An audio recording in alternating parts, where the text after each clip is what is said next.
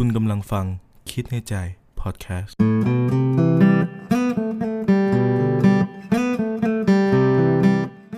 ัสดีครับ อยู่กับคิดในใจ พอดแคสต์กันอีกแล้วนะครับ ก็กลับมาเจอกันอีกครั้งนะครับผมเราเข้าสู่ EP ที่แบบใกล้จะ 40 EP แล้วนะครับ ใครที่ติดตามมาตั้งแต่ EP แรกก็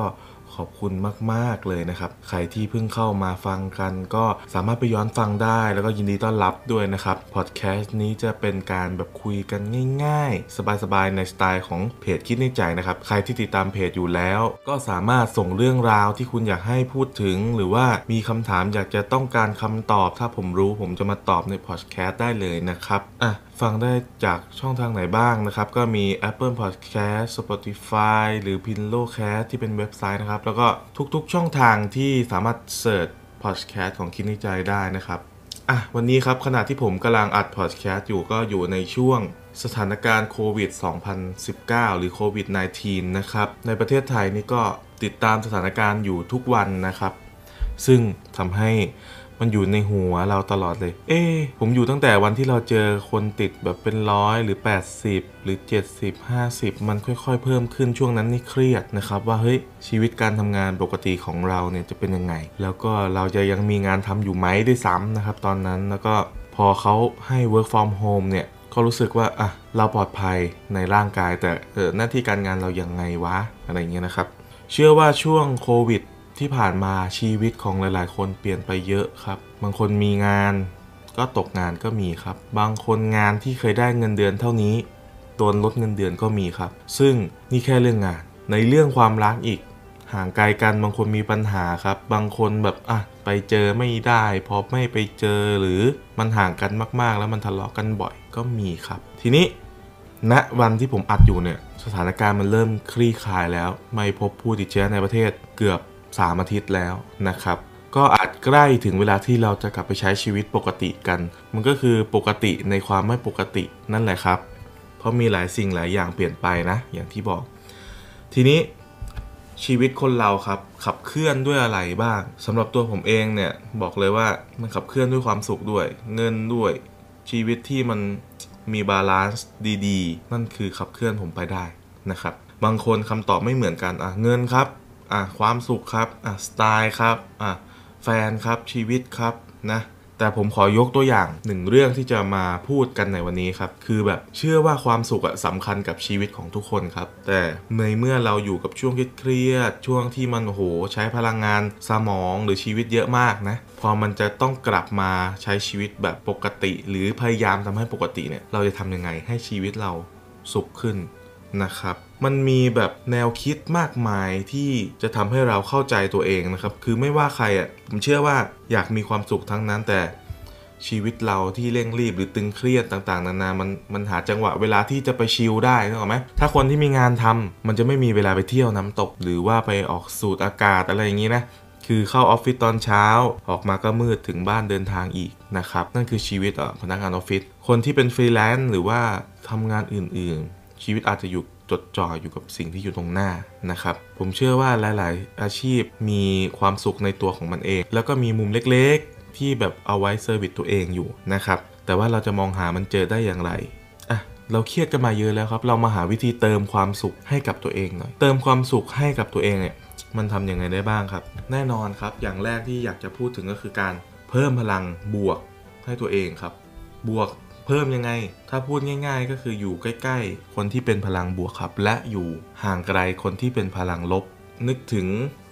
สิ่งดีๆ ที่จะเกิดขึ้นนะ เมื่อเราได้รับพลังบวก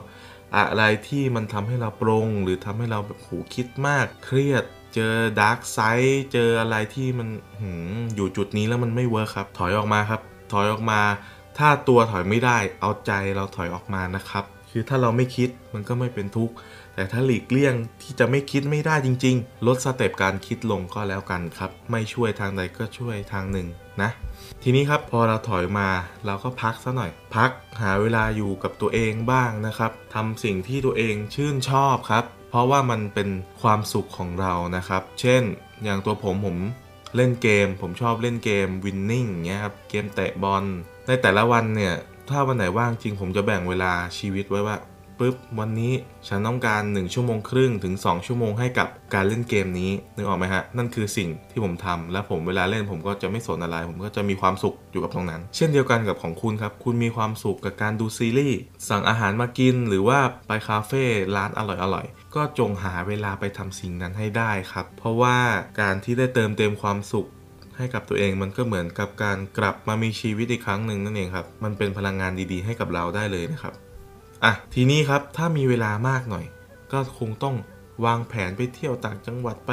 ทำกิจกรรมอะไรต่างๆ นานา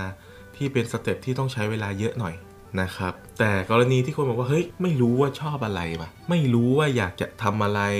พอถึงวันที่ว่างจริง ๆ อยากนอนเฉยๆมันไม่ผิดนะถ้านั่นคือความสุขของคุณนะครับ การนอนเฉยๆอะ สำหรับคนที่ไม่รู้ และอยากทำอย่างอื่นนอกจากนอนเฉยๆ แนะนำให้ list ไว้เลยครับ สิ่งที่อยากจะทำสมมติตั้งเป้าไว้ว่าเสาร์อาทิตย์นี้ สมมติวันนี้วันจันทร์นะเสาร์อาทิตย์นี้เรา list ไว้เลยว่าเฮ้ยฉันอยากจะทำอะไร อยากไปจตุจักรดูปลากัด อยากไปออกกำลังกาย อยากไปดูเสื้อผ้าที่ Union Mall อะไรอย่างเงี้ยครับ list ไว้เลยอยากไปดูหนังเรื่องใหม่โอเคที่จะยังอยากไปอยู่นะครับ วันนี้อยากปลูกต้นไม้ใหม่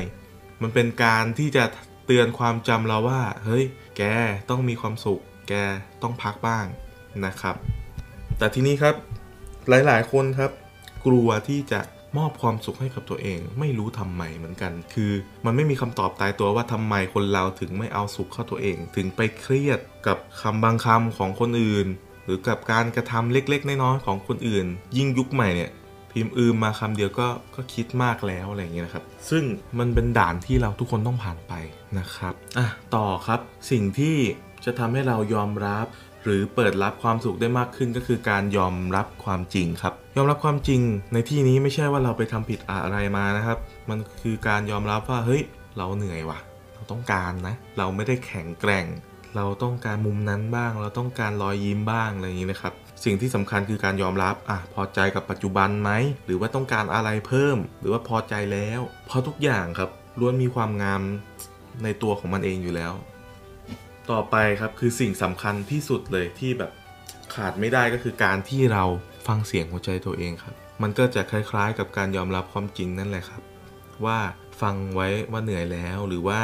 ฟังว่าเฮ้ยฉันอยากปฏิเสธ แต่เขาคนนี้พูดมาทำให้ปฏิเสธไม่ได้อะไรเงี้ยครับซึ่งการฟังเสียงตัวเองว่าเฮ้ยแกรับไม่ไหวแล้วนะ ก็ปฏิเสธบ้างก็ได้ นี่ก็เป็นอีกหนึ่งอย่างที่ตัดความสุขจากชีวิตเราไปนะครับ คือการตามใจตัวเองบ้างมันเป็นเรื่องที่แบบไม่ผิดอะนึกออกไหมฮะมันไม่ใช่ว่าเราหยิ่งทะนงเกินไปอะไรอย่างเงี้ยครับก็เราก็แค่เบรกและก็มอบสิ่งดีๆ ให้กับตัวเองเท่านั้นครับ ซึ่ง สรุปโดยรวมอะครับ ความสุขมันแบ่งได้หลายรูปแบบครับ ยิ่งสถานการณ์แบบนี้เราจะกลับมาใช้ชีวิตปกติเนี่ย ยิ่งต้องเติมพลังให้ตัวเองเลยครับ สรุปง่าย ๆว่า 1. คุณต้องมองเห็นก่อนนะครับพอคุณมองเห็นแล้วว่าคุณต้องการอะไร คุณก็เริ่มลงมือทำครับ ลงมือทำแบ่งเป็นอะไรได้บ้าง เช่น เริ่มยอมรับความจริงครับ เริ่มฟังเสียงหัวใจตัวเอง เริ่มคุยกับตัวเองว่าเฮ้ย เราต้องการมันเหมือนกันนะ แน่นอนพอเราหาความสุขใส่ตัวแล้วก็กักตุนไว้ครับไม่ก็กักตุนมันเก็บไว้ครับ ในวันที่เราต้องการมันอีกครั้งหนึ่งเนี่ยเราจะได้มีความสุขสำรองเก็บไว้นะครับสำหรับ EP นี้นะครับว่ากันด้วยเรื่องของความสุข กับการที่เราต้องกลับไปใช้ชีวิตอีกครั้งหนึ่งหลัง